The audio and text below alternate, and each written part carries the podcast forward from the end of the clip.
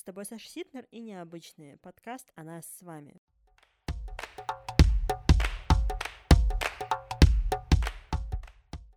Представься, пожалуйста. Меня зовут Сафонов Никита, я студент Горно-Алтайского государственного университета. Смотри, темой нашего сегодняшнего разговора будет личный бренд, а также грантовая деятельность и все, что с этим связано. Почему я, в принципе, затронула тему личного бренда? Расскажи, пожалуйста, чем ты занимаешься? Так, ну я уже студент 5 лет, э, ну я на первом курсе магистратуры, вот, и мы занимаемся записью подкастов, у нас в университете, и подкасты у нас уже а, не только городского, но и республиканского уровня, так как мы уже выигрывали и муниципальный грант, и грант Тавриды. А, и у нас есть свой бренд, это подкаст «Есть тема». Здорово. Мы с тобой даже коллеги, получается. Как думаешь, продвижение личного бренда — это важно? Слушай, да, потому что именно по личному бренду тебя и запоминают в основном. Ну и, соответственно, по твоим умениям. Потому что, знаешь, если у тебя есть какие-то навыки, если у тебя есть, ну, в определенном направлении, да, твоей работы, там, и будь то медийка, будь то, например, э, писательское мастерство, если у тебя есть навыки, тебя сначала запомнят по имени в любом случае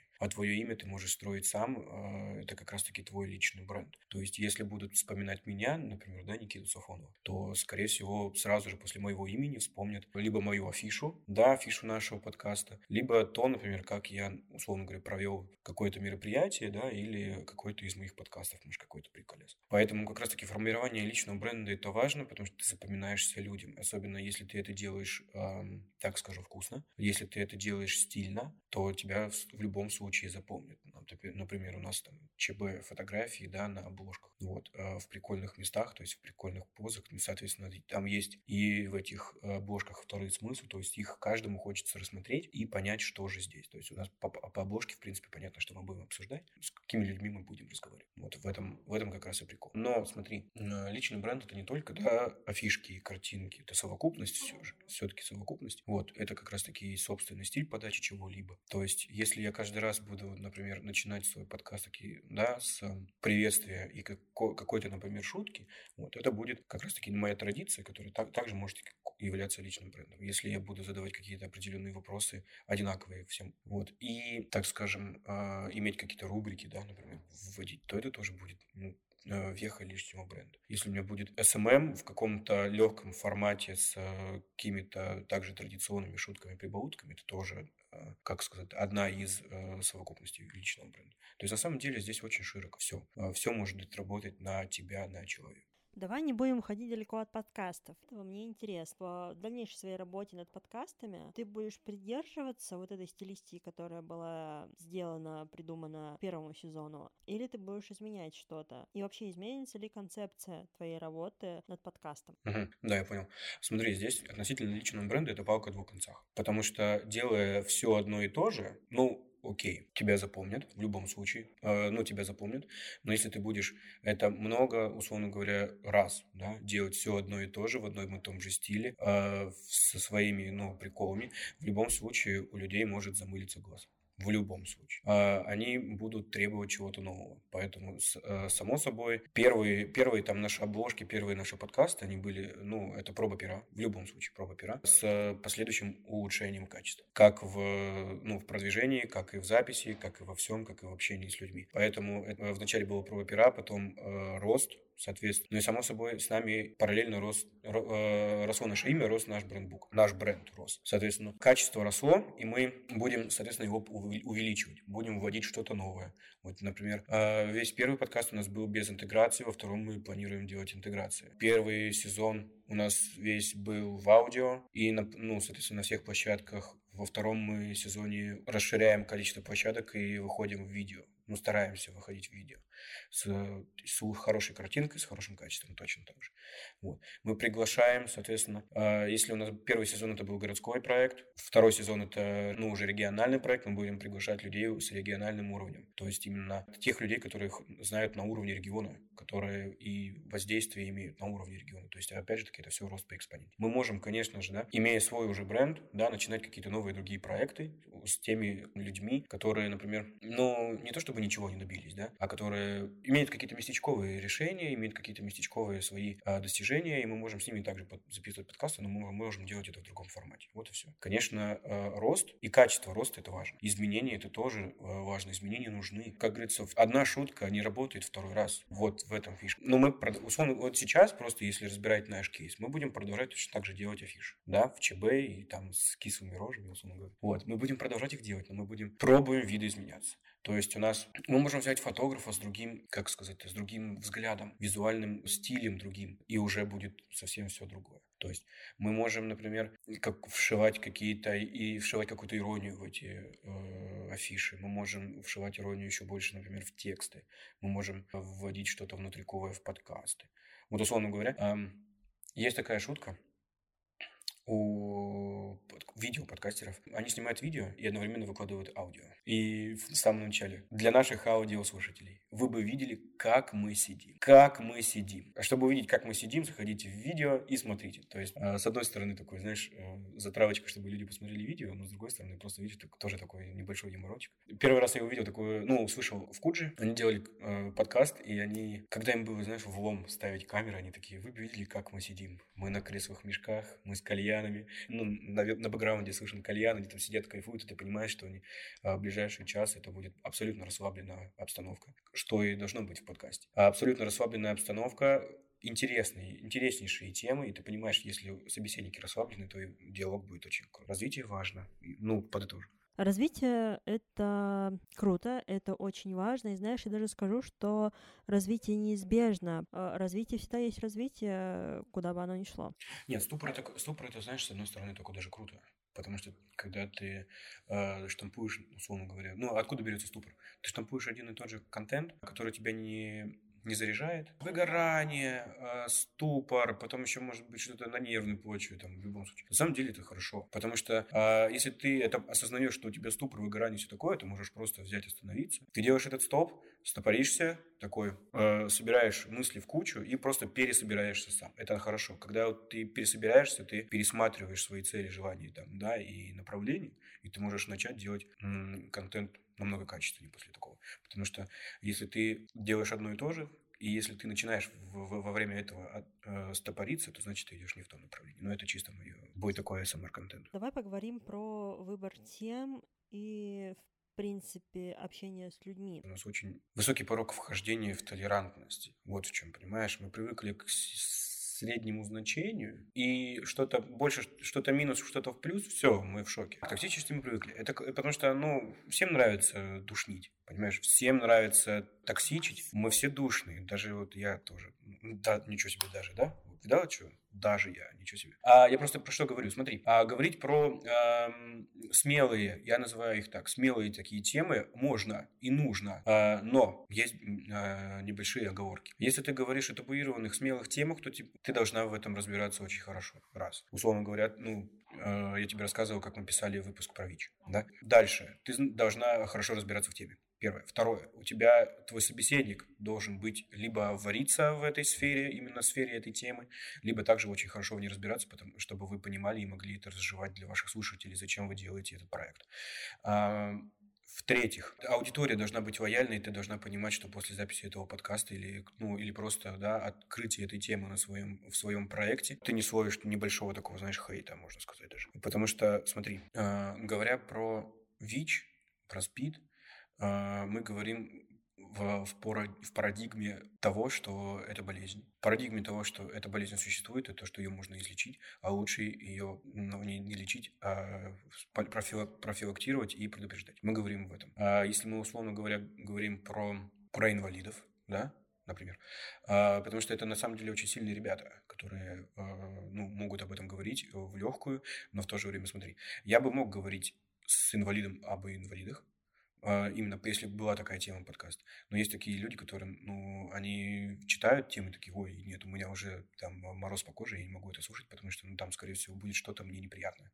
Потому что, ну, всегда тема. Они несет какую-то жесть за собой, какую-то не то чтобы черноту, а такое, знаешь, черное высказывание, а как какие-то, что-то такое, что людям просто неприятно. Если мы говорим про ЛГБТ, здесь, скорее всего, будет просто, опять же таки, хейт и неприятие. Про ЛГБТ вообще нужно поговорить просто, потому что это, ну, это вопросы толерантности, это вопросы того, что э, каким бы ни был человек, каким, э, чем бы он ни занимался, да, он, во-первых, ну, поймите, ребята, он человек. В любом случае он человек, да, и что вы там кричите в интернете, убить их там, то бусь, ну, это, это человек, ребята, это уголовный кодекс. Так что, если в это, говорить в этой парадигме, можно раз, разогнать э, хороший подкаст, но это нужно, получается, знающего гостя. Вот в этом проблема. Потому что у нас, когда говорят про эти темы, в основном высказываются какие-то графоманы, которые ну, говорят в угоду толпе. И никто не хочет говорить в угоду тех людей, которых он хочет защитить этим подкастом, понимаешь? Я задел тему ВИЧ в своем первом подкасте, он был городской, и типа мне было об этом несложно говорить, потому что я являюсь тренером профилактиком, э, профилактических программ, которые, в которых также есть там ВИЧ, отношение к ЛГБТ, к наркотикам, к пьянству, там людьми с, э, с ограниченными возможностями. То есть я, я в это шарю. Вот. И мы записали про, про это подкаст. Просто видишь, в чем проблема? Ну, не то чтобы проблема. Я был скован э, соглашением просто об этом подкасте э, в, в этом сезоне, и мы не могли там, знаешь, условно говоря, говорить о том, что мы хотим. Мы не могли использовать мат, вот это все. Это просто, ну, глупость. Э, ну, не то чтобы глупо, это просто э, то, что прописано в соглашении. Ну, то есть мы не можем ни влево, ни вправо. Я мог открыть параллельно свой проект, если у меня было время, да. Э, я бы мог открыть параллельно проект другого подкаста, там какой-нибудь 18+, и обсуждать эти темы без проблем. Вообще без проблем. Мне на самом деле все равно, была бы у этого подкаста аудитория или нет, потому что в любом случае аудитория найдется у любого подкаста. Потому что, э, где-то, знаешь, к вопросу, в чем различие подкаста и радио. Потому что радио – это рандом, в большей степени, а подкасты ты выбираешь. И ты выбираешь, что ты хочешь послушать. В любом случае люди захотят что-то послушать. И захотят послушать там твой, мой подкаст, какие бы они ни были. Вот, поэтому не стоит бояться, если, э, ну, вот как, и как раз таки придерживаться того, что это разбираться в теме нужно самому. Первоначально нужно найти человека, который будет разбираться в этой теме, ну и не бояться просто и все.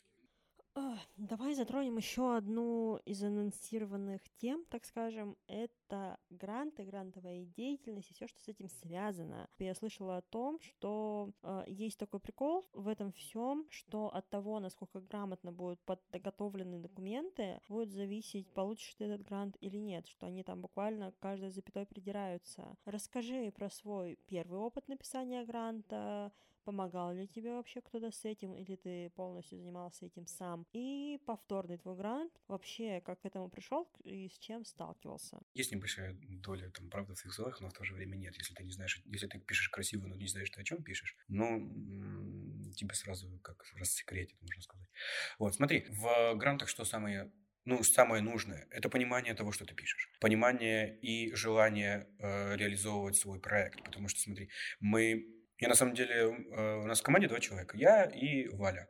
Э, Валя, э, моя соведущая, она руководитель медиацентра. А, как получилось? Я просто начал смотреть подкасты, они мне понравились. Я там заслушал их, засмотрел до дыр, подсадил на, не, на них Валю. Она тоже пересмотрела, там 3-4 выпуска, и мы потом в моменте сидим в кабинете, друг на друга такие смотрим, что проект? Проект. Все, надо писать подкасты. Я, а я ходил, типа, варил эту идею у себя в два дня в голове, и потом мы такие просто, ну, на глаза друг другу попались, такие, пишем проект, да.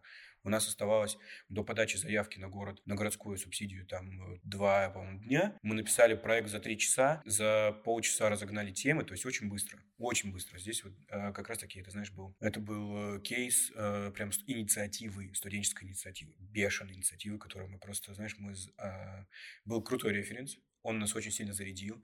У нас еще было небольшой э, ступор в плане того, что у нас были в, только там видео форматы и SMM, и нам нужно было что-то... Ой, фотоформат и SMM, и нам нужно было что-то новое. Вот. И мы такие, типа, подкасты, кайф, погнали. Вот. Мы написали быстренько проект, оформили его хорошо, потому что, знаешь, у нас был опыт именно оформления документов, был э, опыт, ну, это, это, вот это именно бюрократическая работа. Поэтому мы хорошо оформили э, карточку проекта. Ну, не знаю. Ну, я сейчас про муниципальный рассказываю про городской смысл. Мы его, почему его мы писали три часа? Это, мы на самом деле могли его написать и, и ну, намного быстрее. Мы его писали три часа, потому что мы искали ценники удобные и все. Потому что у нас было всего лишь 30 тысяч, нам надо, надо было уместиться в 30 тысяч. Вот мы искали ценники э, на аппаратуру, а все остальное, смотри, просто где-то для ребят будет удобно ну, писать на проекты, которые писали, например, положение каких-нибудь мероприятий. Потому что в положении мероприятия у тебя идет общее положение, это там общая цель проекта, потом идут цели задачи, это тоже легко написать, если ты понимаешь, о чем э, твой проект, и, пони- и правильно его у себя в голове спозиционировал.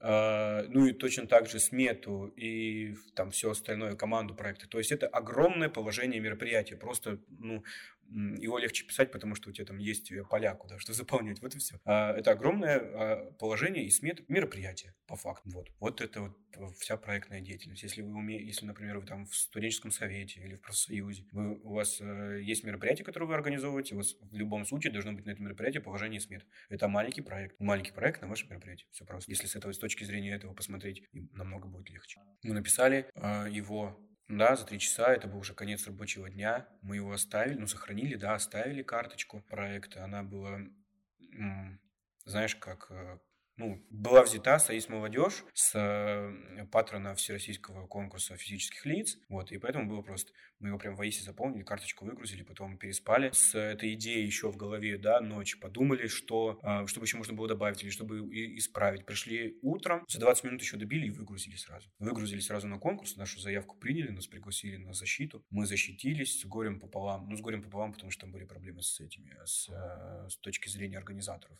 там были проблемы, вот, мы защитились, потом еще там добавили парочку э, пунктов в соглашении, и все, и нам пришли, получается, средства. Мы закупились, вот, и сделали первый проект. А уже на половине реализации муниципального проекта мы такие думаем, надо расширяться, потому что нам поняли, ну мы сделали, знаешь, такую аналитику. А, все-таки больше у нас людей сейчас визуалы, чем аудиалы, им нужна картинка, и они хотят смотреть. А, мало тех, кто прям сядет и будет смотреть, ну будет слушать, условно говоря, подкаст про КВН, кроме того, КВНщиков или просто тех, кому интересен этот гость. Ну, ну или, или нас, которые просто проверяют звук да, на качество. Поэтому людям нужна картинка, чтобы они прям сели и целенаправленно посмотрели, потому что если ты слушаешь, там, моешь посуду или убираешься, у тебя просто ну, теряется сконцентрированность. Вот и все. Ну, мы подумали, может, надо выходить на видео подкасты. Мы мониторили конкурсы, вот, и мне хотелось второй раз, Вале хотелось первый раз ездить на Тавриду, мы, мы решили податься на нее. Хотя были вокруг тоже грантовые конкурсы. Там у нас был ТС в это время, у нас был э, АТР в это время, у нас был Байкал, потом выше крыши были. Мы решили сгонять в итоге на Тавриду. Второй проект мы писали намного дольше, что-то, наверное, недели две, но и то с перерывами. Потому что мы, по факту, мы выгрузили тот же самый проект в туда и все. А мы выгрузили тот же самый проект, практически его переписали, мы просто добавили дополнительно. Мы не хотели, знаешь, просто там писать подкаст, мы хотели все-таки уже сделать студию свою, чтобы у нас э, в будущем э, кто-то перенял наше детище, да, так скажем, наш подкаст, чтобы его кто-то взял на себя, и у, у них уже было свое место, которое мы оставим, и чтобы они в нем писали. Поэтому мы решили создать видеостудию, подкаст-студию, в которой можно было записывать, аудио, видео, то есть неважно, и на нашем веку еще бы ее хватило.